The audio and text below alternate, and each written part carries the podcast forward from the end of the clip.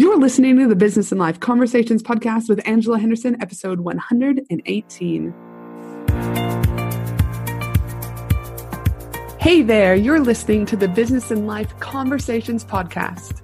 My name is Angela Henderson, and on this show, we talk about improving your business, life, or both by having amazing and rich conversations with brilliant guests who will inspire you and who will give you tips and tricks to help you grow both in life and in business. Well, hey there, and welcome back to another awesome episode of the Business and Life Conversations podcast. I am your host, Ange from Angela Henderson Consulting, where I'm an international award winning business consultant and coach who's helped thousands of amazing women business owners get all the pieces in place to have consistent five figure months and then on to six and seven figure years without burning out in the process. Content. When I say content, how do you feel? Excited, nervous, eh, or maybe somewhere in between. You see, content is an absolute necessity for business survival, and I personally have grown each of my businesses by creating content for my audience. But it's not just content that you need, it needs to be thought out. It needs to meet your audience where they're at, but it also needs to be created strategically for what your goals are for your business most businesses I consult with, either my one to one clients, my mastermind clients, or my group coaching clients, are on the right track when they first start working with me in regards to creating the content. You see, they're creating and distributing content, but the problem we're seeing is they aren't seeing the results, and it's left making them feel a bit deflated and frustrated. Why? Because not all content is created equal. Why? There has to be strategy. So, if you're putting effort and time to create and distribute content, you don't have a strategy, you're in luck. Because today I'm bringing on the amazing Janet Murray, all the way from the UK, where she's going to share with us the three types of content that will make you more sales. It is a jam packed episode, so get ready for awesomeness. But before we get started, this episode is sponsored by my Instagram Mastery for Business Owners with Angela Henderson, a step by step program for getting visible, getting booked, and growing your business with Instagram all for a one time payment of $27. Many business owners struggle to understand Instagram and are left again feeling overwhelmed, not too sure what to post, throwing spaghetti at a wall. But in my new program, Instagram Mastery for Business Owners, you're going to learn about how to get started with Instagram, how to nail your Instagram bio, four ways to use Instagram for business growth, what types of content you should post on Instagram, understanding what time to post on Instagram, optimizing your content with hashtags, how to plan and schedule your content on Instagram, and how to measure your data and results with Instagram. There's one module for each of the topics, and it goes for about only 10 to 15 minutes. So it's super quick, super powerful, and really easy to implement.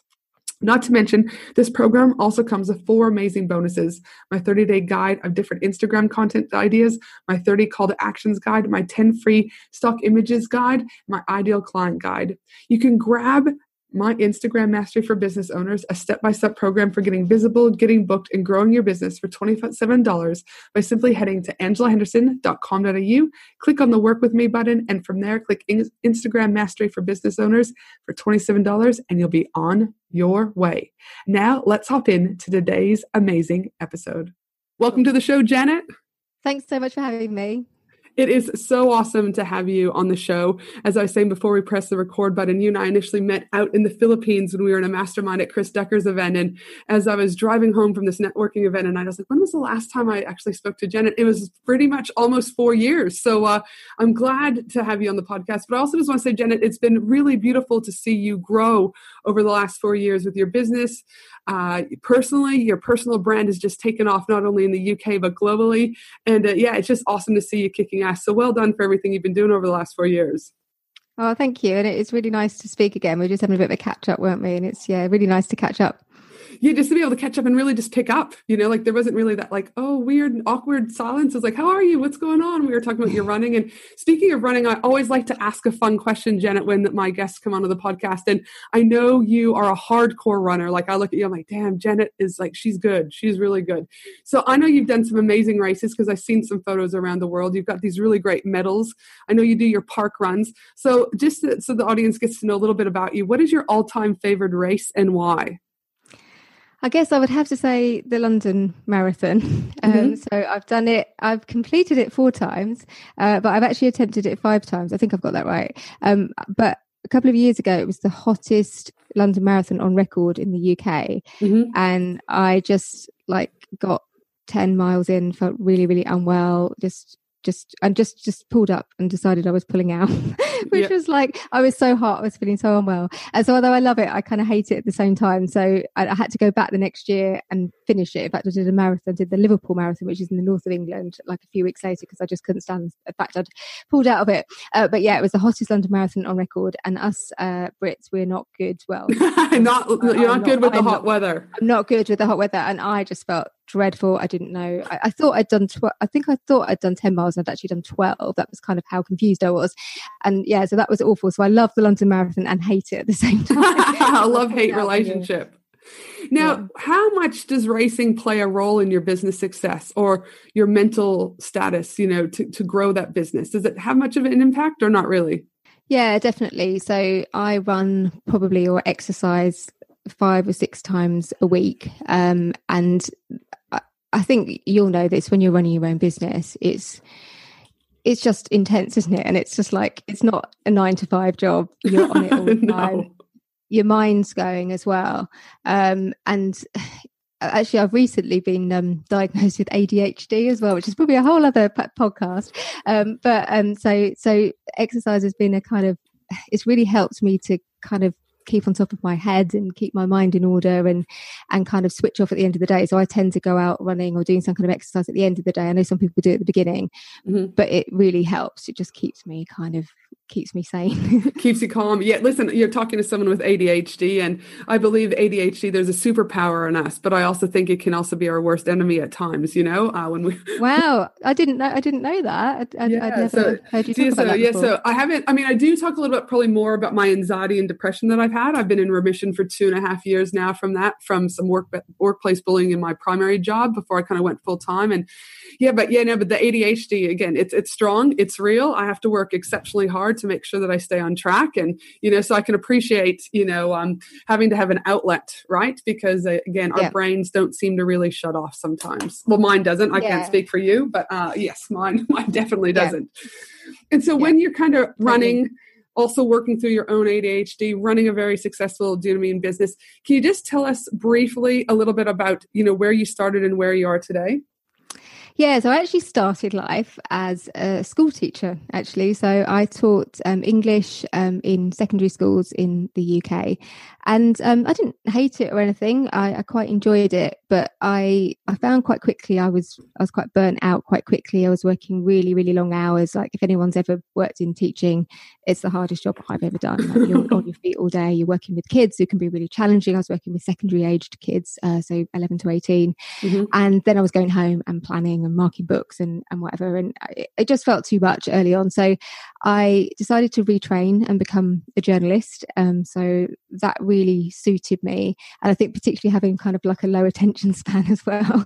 Um, I, you know, with, with journalism, you're often only ever you're often only ever working on one assignment at a time. Right. Um, so you you know you obviously you might be balancing different things but you get one assignment done then you move on to the next one. Mm-hmm. um, it's quite kind of fast pace um, the deadlines are quite kind of um, short you know and so you, if, if you're the kind of person like i was who it's you know at school you got your homework done on the last minute then uh, it works really well for you.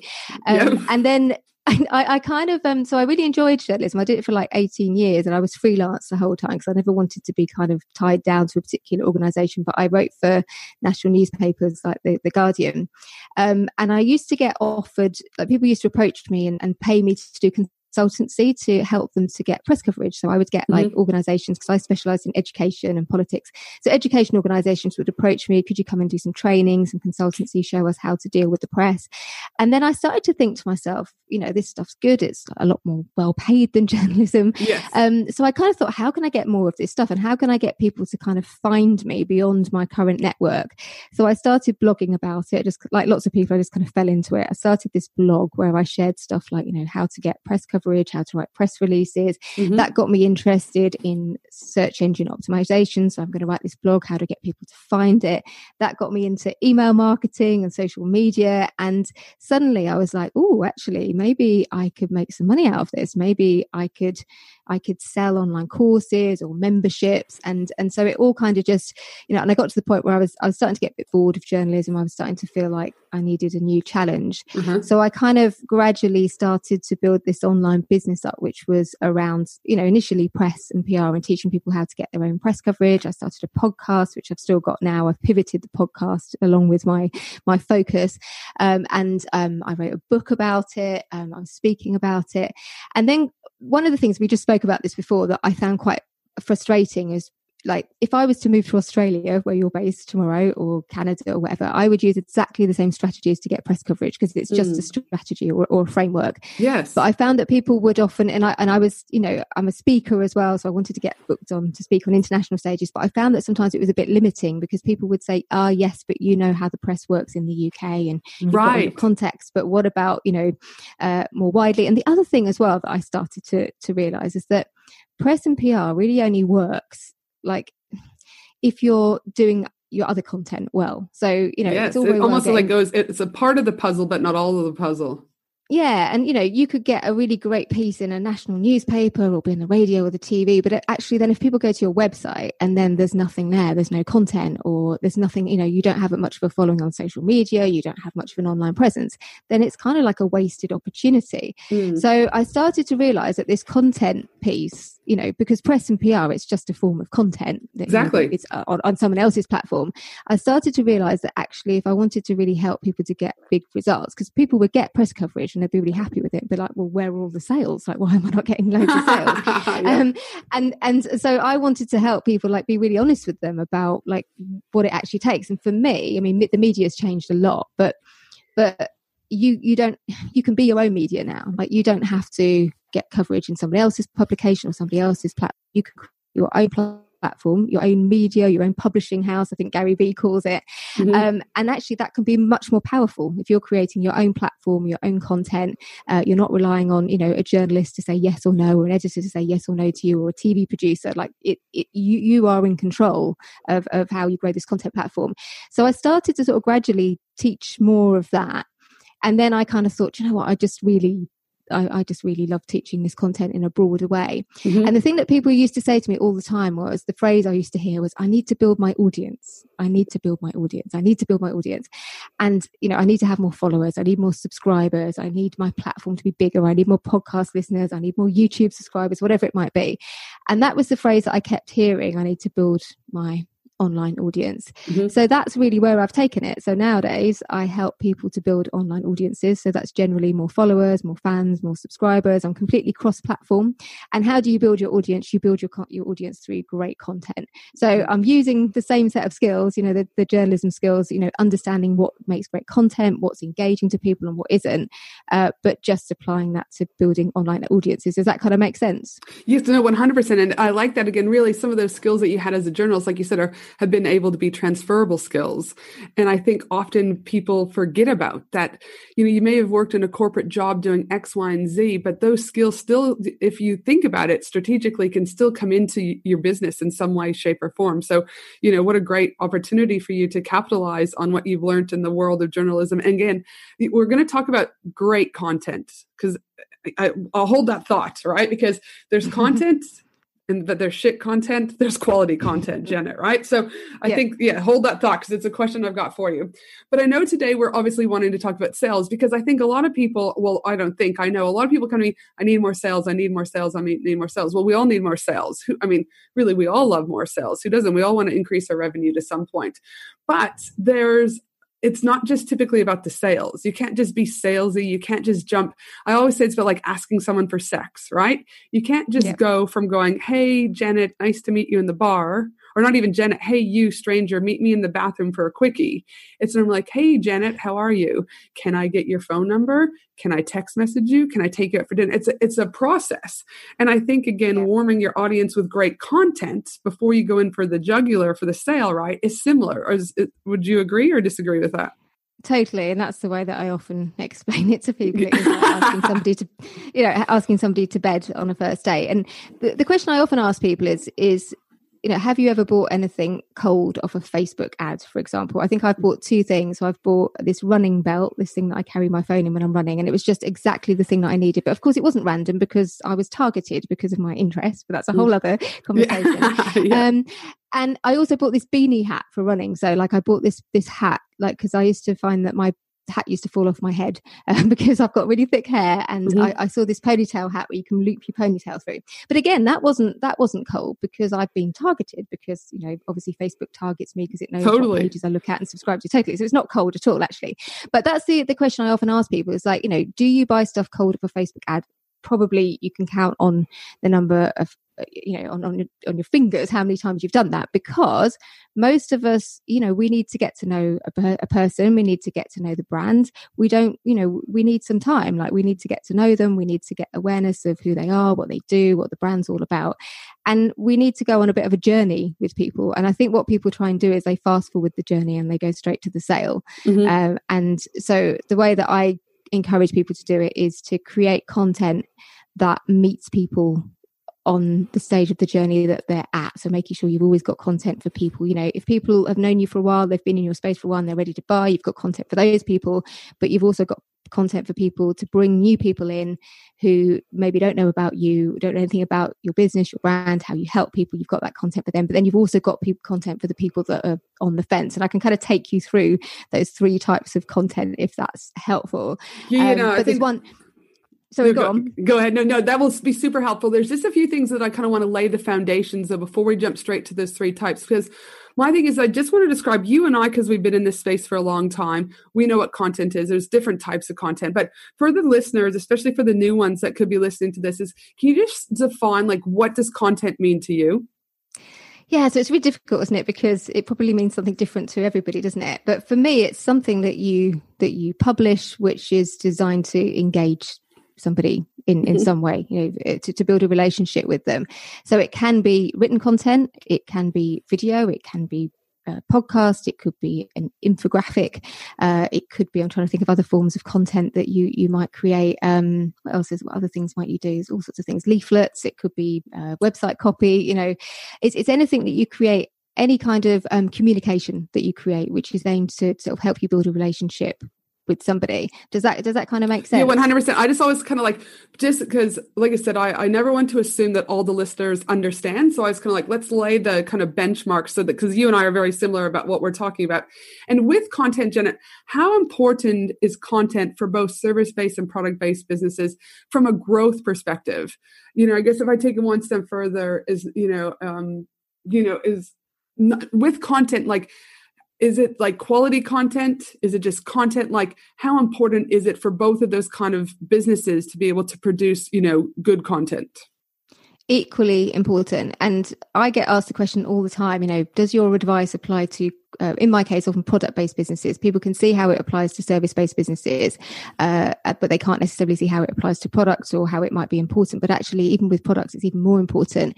And i sell i can give you lots of examples as we go because i sell products. I have a media diary that I sell of physical products, yes. Uh, and I've got mm-hmm. lots of I've got a number of physical products, and the approach is exactly the same. It's about understanding that customer journey, understanding you know that somebody when they first come across you or your brand or your product or service, you know they're probably not ready to buy, and they need to get to know you. So for me, content is about it's about getting to know you. It's about replicating online that net you said you just came from a networking event you know when we meet people in person you know you don't just run up to them do you and go buy my stuff buy my stuff come and work with me. You, you you know you have a conversation with them you you listen to them you try and find a bit more about them you know you, you try and understand what their problems are and then that's when you start to move towards that conversation about how your product or service might might you know but you don't start selling stuff to people without really understanding them or you know. So for me content is about really understanding people and understanding you know whether your product or service might be a, a good fit for them um, getting to know each other. Does that kind of make sense? Yeah totally. And to take it i guess that one step further a lot of people will be going yeah well i'm producing content. I produce content every day janet right? But there's content and then there's content janet let's be honest. You know what i mean? There's like content and then there's like content on steroids right is it like how how important it is like i i'm from the basis of about i'd rather produce three quality pieces of content than 20 pieces of shit what are your thoughts totally. like how important yeah. is quality versus quantity like totally totally agree. Like it's better to do like one blog post or one podcast a month but really make it good. And and also really promote it as well. A lot of people just pump out content you know. They they they create a blog post and they put it out once and they never revisit it. It's better to do you know one really good piece of content uh less frequently but actually it'd be a really good quality piece of content but crucially promote the hell out of it and get it in front of as many people as possible. That that would always be my view. And I also would go one step further on that. If you're producing a quality podcast or a quality YouTube, do you know what I mean, video or a blog article, learn how to optimize it learn what those keywords are learn so that it's it i call it spike marketing is a word that i've kind of i don't necessarily think i've coined it but i use it as that when you post a blog or a youtube or whatever after that first time is like you get spiked traffic right so it's like it's been marketed mm-hmm. and you get that spike in traffic and then it just kind of goes away i think you've put all that hard work into producing this really great piece of quality content and then it just kind of lays dormant unless you keep repurposing it and you've got it like almost yeah. on like a scheduled uh, promotional tool, right? So my thing yeah. is, is learn how to optimize it because once you learn how to optimize it, you not just have it, not you don't see the spikes. You'll start to see regular traffic constantly. So you're getting to me a very more holistic approach about how your content can be used for you long term and not just short term.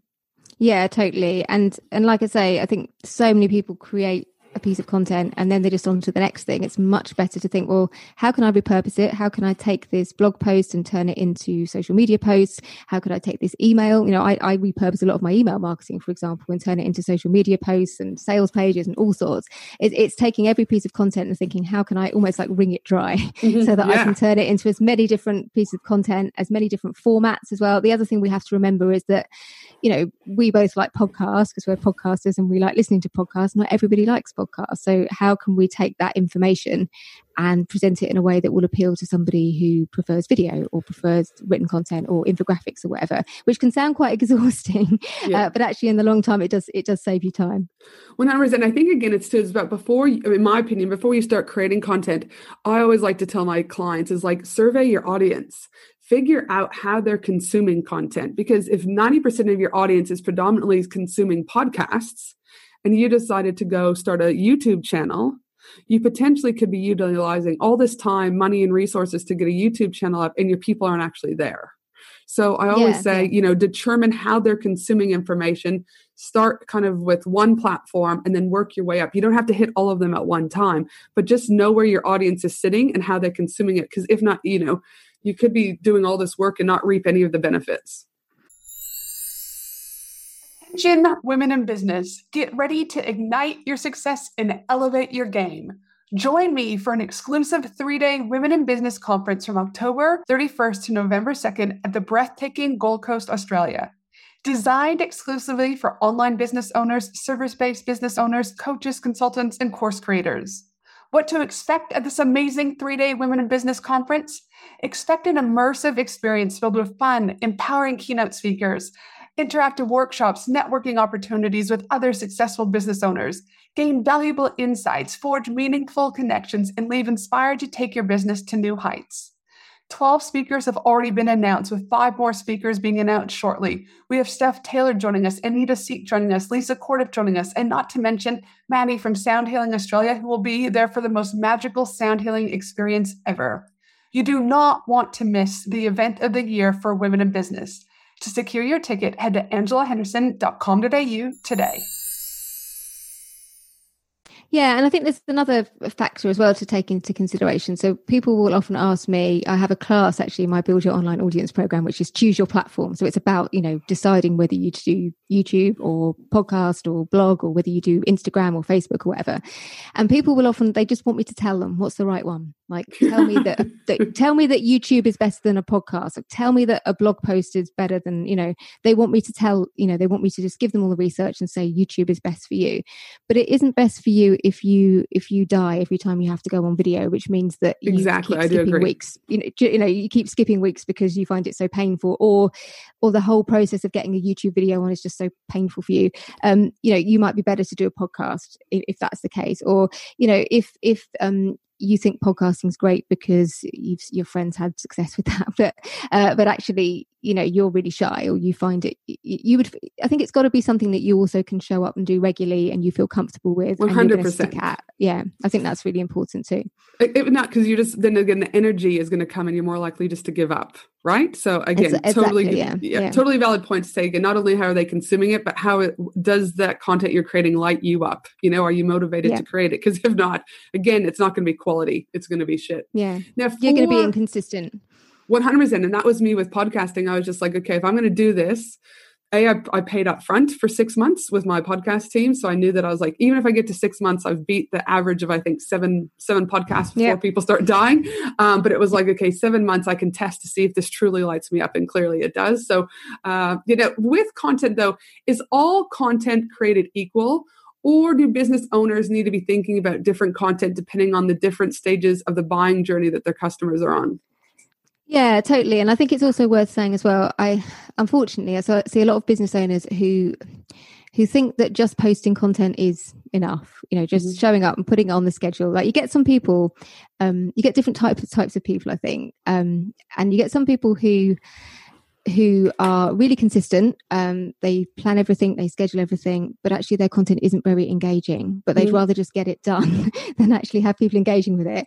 And sometimes you get people. that I would probably put myself more in this camp. That I mean, I am really consistent. I've I've published 400. I've just recorded my 414th podcast episode, so I am so consistent. fun but I'm not a massive like months ahead planner or whatever.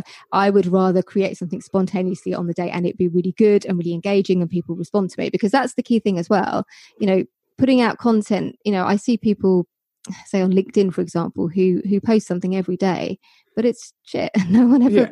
you know, no one ever engages with it. And if and if everything you put out, if if nobody ever feels moved to say, oh wow, that's interesting, or you know, this is what I think, then it can actually be a bit of a waste of time but you think you've done it because you've put it on the schedule and you've you, have you have set, you know you've set it up in a tool like buffer or hootsuite or whatever. You think you've done it you've ticked it off your to-do list but mm. actually that content's really ineffective. So i think um, the engagement thing is so important. And you know obviously i teach people about audience building but you could have an audience of 200 people that's super engaged and replies to you and has conversations with you about everything you post. You could have, you know, there was an example actually of an Instagrammer who had like a million followers and then tried to launch a t-shirt range and couldn't sell a t-shirt you know so it, it's not about the size i think it's the engagement you know does the content you put out engage people. But um so hopefully that's helpful too. But then i can talk about the different types of content that tend to engage people and, and we can go, kind of go from there. I totally agree with you in regards to numbers. I would rather i think there's actually a book or an article about like you're better off having a hundred true fans than you are to have a million right? Because those hundred yeah. true fans will potentially buy from you but they also become your marketers for you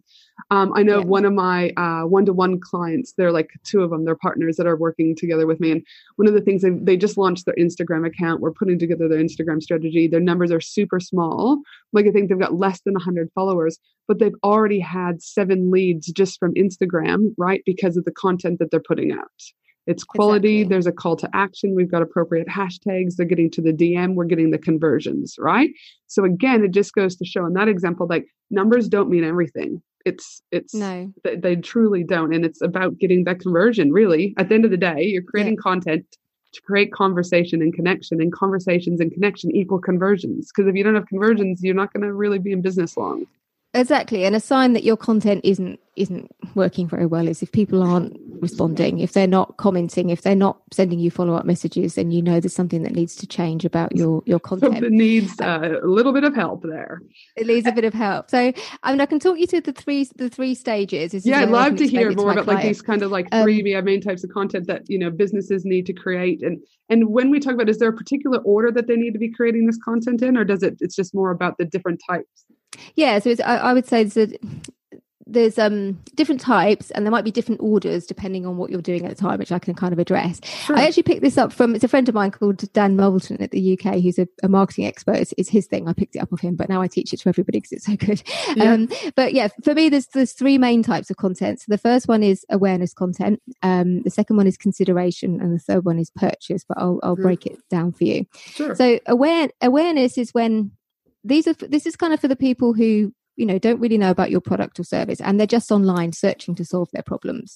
Um, so i think the thing that we all need to know is what problem does our product or service solve? So to give you an example from my media diary for example mm-hmm. my media diary it's an a4 desk diary. It's got key dates and awareness days that you can use to plan out your content. Uh, it's got um, planning templates.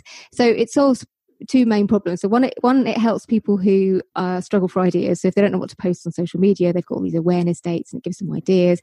The second problem it solves is the um, consistency in the planning. So I've got templates people can use to do annual week, uh, monthly, weekly, daily planning. That's mm-hmm. all in there as well. So it's really clear the problem that it solves. So the way I would start is think, okay, what what problem does my product or service solve?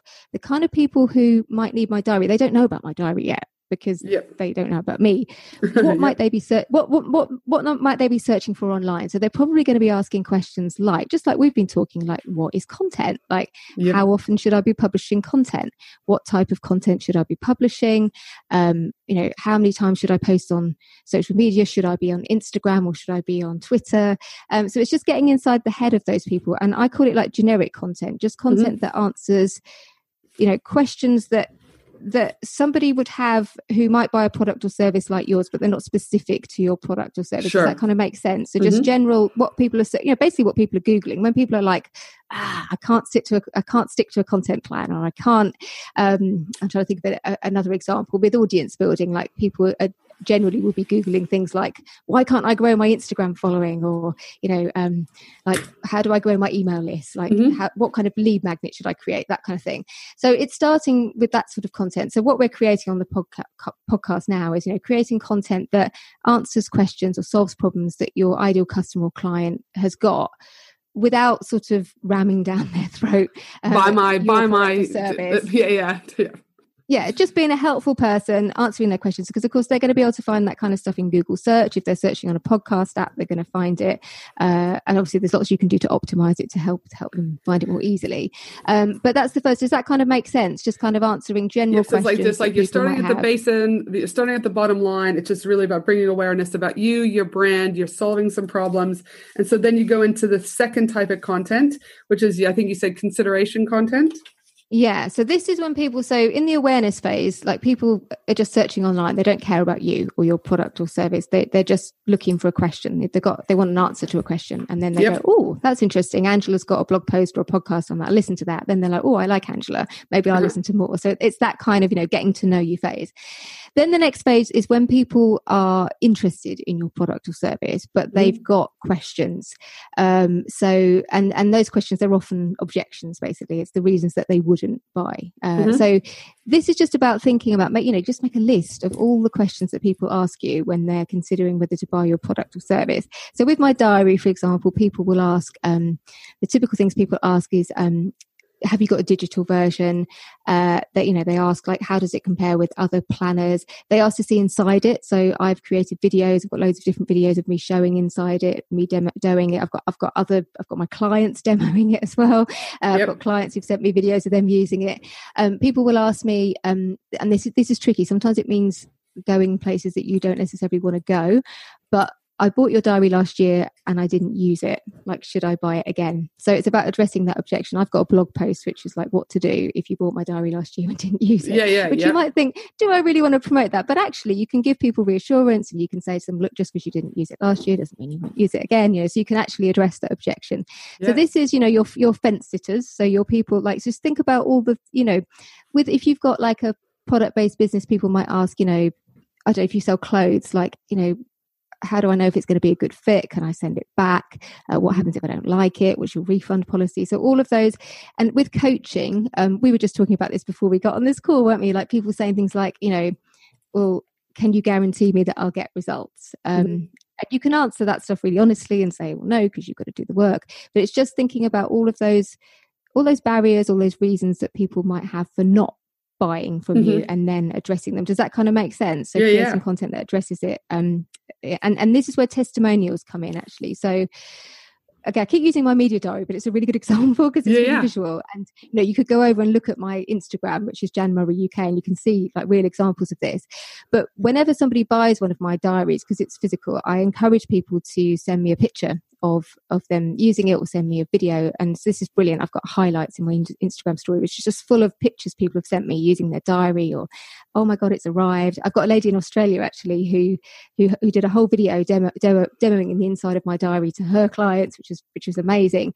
Um, so you know you can really kind of create this this quite engaging sort of testimonial type content where you're not telling people how good your product or service is. You're you're getting people to show that. You know, sharing screenshots of happy customers or clients or whatever. That all comes into consideration as well because it's like that that phase where people are like, mm, should I buy from Angela? Shouldn't I buy from Angela? Like, will I get results? Will I not? So your testimonials are really powerful there because that your testimonials can often be the tipping point where the people decide. I prefer testimonials that are uh, real, like you know, mm-hmm. like that that email that somebody sends you or that post in your Facebook group. Obviously, ask for permission. Permission, yeah, yeah, yeah, one hundred percent.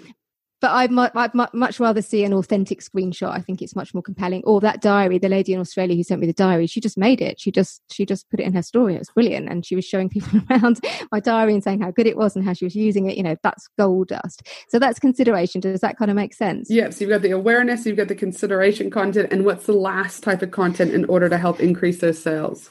So the next is the purchase content. So this is when you basically uh, you you know you put a call to action and you put a link saying you know here's how to here's how to buy.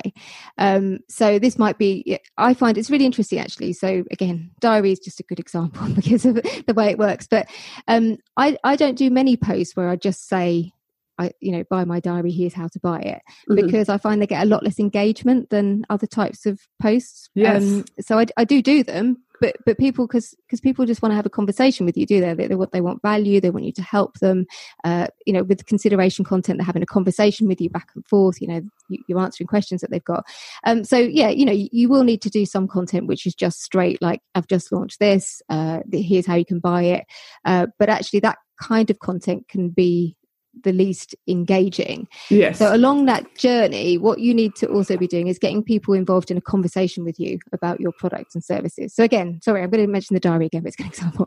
Um, yeah. But one of the things that we do um, before we, it goes on sale, usually in September, October time, is the first thing we do is we put cover choices out. So we will publish um, eight cover designs and we'll ask people to vote on which is their favorite cover design. And then based on what they say we whittle it down to four. Yep. Um, so people feel feel invested they're part of it.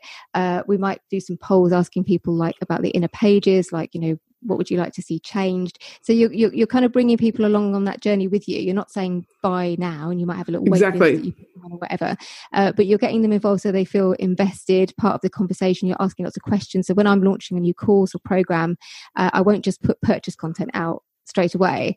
I might say a week or two before, I'm launching a new Instagram course. Uh, these are the topics I'm going to cover. Which one do you think is the most helpful? Or do you think there's anything I've missed here? So you're always getting your audience involved in that conversation. Mm-hmm. And that probably is more kind of awareness content because you're you're discussing your products and services, you're asking people what they think, you're getting yes. them involved, but you're not necessarily getting them to buy. Yes. Um, so the purchase content actually is really interesting. It probably is the least effective in terms of just getting those straight sales. Unless mm-hmm. obviously with your purchase content, if you can put um, you know deadlines on it if you can uh, give some sort of scarcity you know. So with my diary for example we when we put it on on pre-order there's a deadline by which they have to order it and if they order it by a certain time they get a, a, pre-order price. They also get to choose their guaranteed choice of cover out of four you know. So there's lots of different ways that you can you can do it. But it is all about just thinking where is that person on the journey? Are they ready to get this are they ready to make a purchase yet?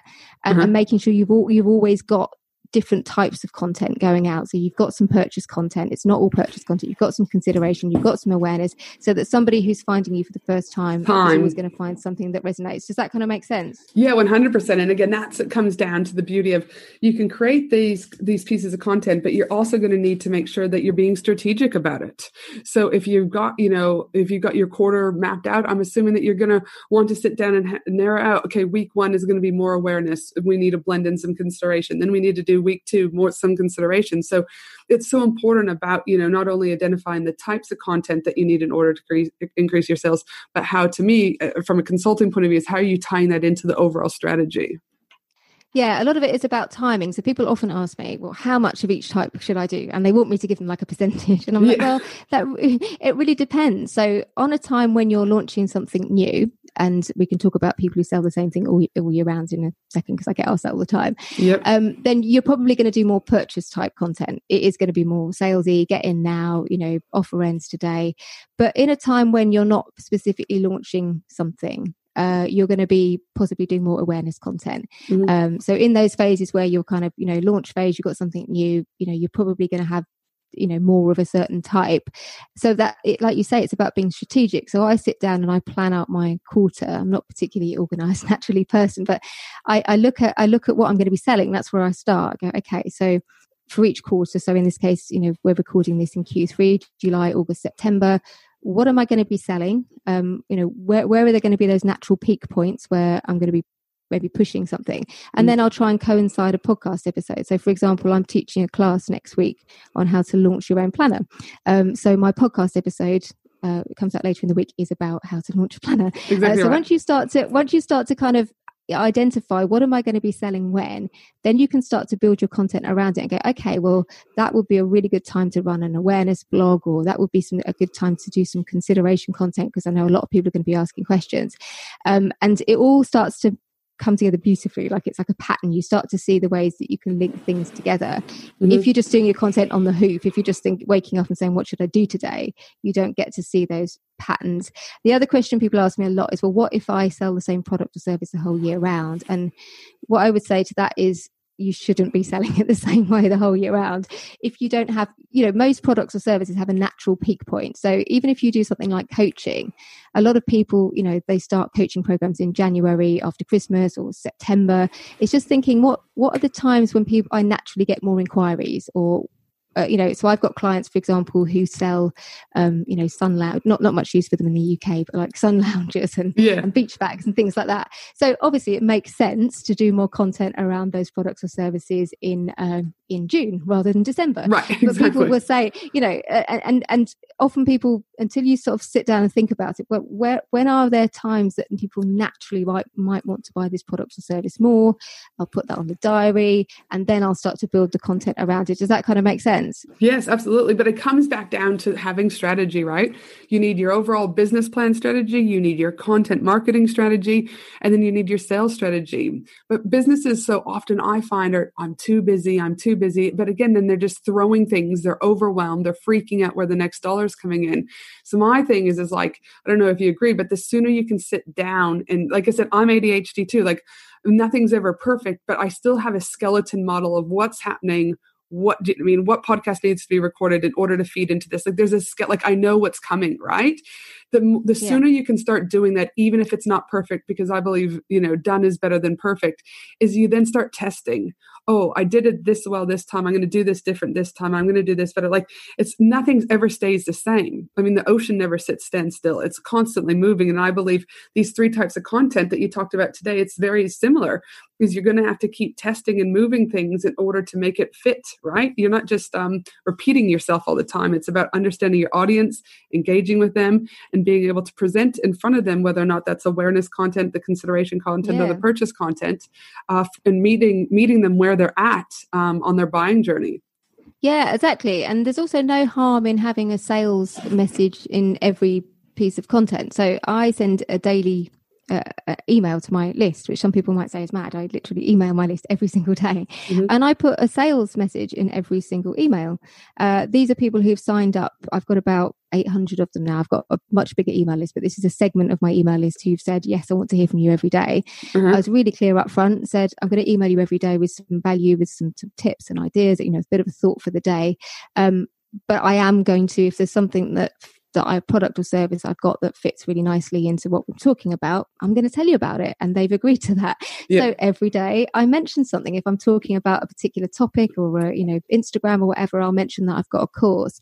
And I do it in my Instagram posts as well. I'll often just add a little PS that says, by the way, you know, you, you can buy this thing. Um, mm. So it's just about, uh, but that's over years of testing and years of, of you know, like you say, not just doing it one way forever, just going, okay, that's interesting. You know, that mm. happened when I did that. Why don't I do more of that? Or that didn't work. I'll do less of that. Yep, totally. Absolutely. That's all I, I, believe everything in business is always about testing. Now, for those listeners, because I know we're going to start wrapping up here, Janet, for those listeners right now, they're like, okay, this is awesome. I didn't really consider these three different types of content. What's the one thing they can do today to move their content strategy forward to increase sales? So, the very first thing I would recommend that you do is you sit down and you look at the next quarter, like the quarter that we're in now, if you haven't done this already, and you just ask you, what am I going to be selling when? Like it all starts with sales. And sometimes when people struggle with a content strategy, uh, I often say to them, you haven't got a content problem you've got a business problem because because they'll say to me well i can't create a content plan because i don't know what i'm going to be selling when. So that's what you've got to decide first is like okay so what am i going to be selling when? When am i having special offers and promotions? Or you know when am i launching this new thing that i'm doing? Get those on the diary that's the first thing. Mm-hmm. and you'll probably find that there's maybe i don't i think most of us probably don't launch more than one or two things a month. That then you've got something to build it around and then you can start to go okay well it would make real sense for me to maybe do a blog post about a subject related to that then and then just start there but i think the key place has got to you've got to start is what am i selling when am i selling? selling it and if you don't if you don't know that you've got to go back and do that first because otherwise you'll never be able to create a content plan I, I, agree. And again, you know, for those of you like, oh my God, I have to sell, I believe that selling is your responsibility. It's part of your job description. And you're doing a disservice, right, to people if you're not selling. That's a whole nother podcast, Jenna, but that's my little tip, you know, right there. The one yeah. final question is what do you know now in business that you wish you knew when you first started out? Oh gosh. do you know what? I'm not sure that there's um I, I'm not sure that there's anything in particular apart from just how long it takes to build an audience and how you're always you're always building it and how you know you you look at the outside and you see all these success stories don't you? And you see these people who've built like a you know million pound business in what it seems to be five minutes. But, when, yeah. but but but when you look behind there's there's usually a sort of five or ten year uh you know thing that's gone on behind it. So i think i might have been a lot kinder to myself. And i think the, the key thing i learned actually when i first got online is i would see people like amy porterfield or oh, is that guy who had that launch strategy? Jeff jeff whatever. Jeff walker. And i would yeah i would try and apply million pound business strategies to my little business that was you know earning a couple of thousand a month and just realizing that you can't just take a you know if somebody's got a massive audience and a million pound business their strategies are not necessarily going to work. They're going to work for so you. They, yeah, um, and and I made that mistake a few times in the early days, like you know, trying to do like you know big million pound business strategies on my little business, and just just just being realist, realistic about the numbers and how long it would take. Thank you for that, Dan. Thank you so much for sharing your wisdom today in regards to the three different types of content people should really be thinking about in order to increase their sales and that revenue for their business. But before we sign off, Janet, can you tell us uh, and the listeners where can they find you so that they can connect with you post podcast? So the best place to find me is my website, which is janetmurray.co.uk. But on social media, Instagram is where I hang out the most. Um, I'm at Jan Murray UK, and uh, that's usually the best place to connect with me. Come and send me a message um, over on Instagram. All right, fantastic. Thank you so much. And before we sign off, please remember that my team and I will also be putting together the show notes for this episode at angelahenderson.com.au. And as I mentioned earlier, if you enjoyed this episode, I'd love for you to share it, especially over on Instagram stories.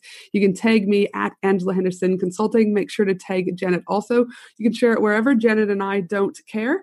And again, for the rest of you, I hope you have a beautiful day no matter where you are in the world. And I look forward to you joining me again next week for another amazing episode of the Business and Life Conversations podcast. Thanks again, Janet. Thank you. Thanks for listening to the Business and Life Conversations podcast with Angela Henderson. www.angelahenderson.com.au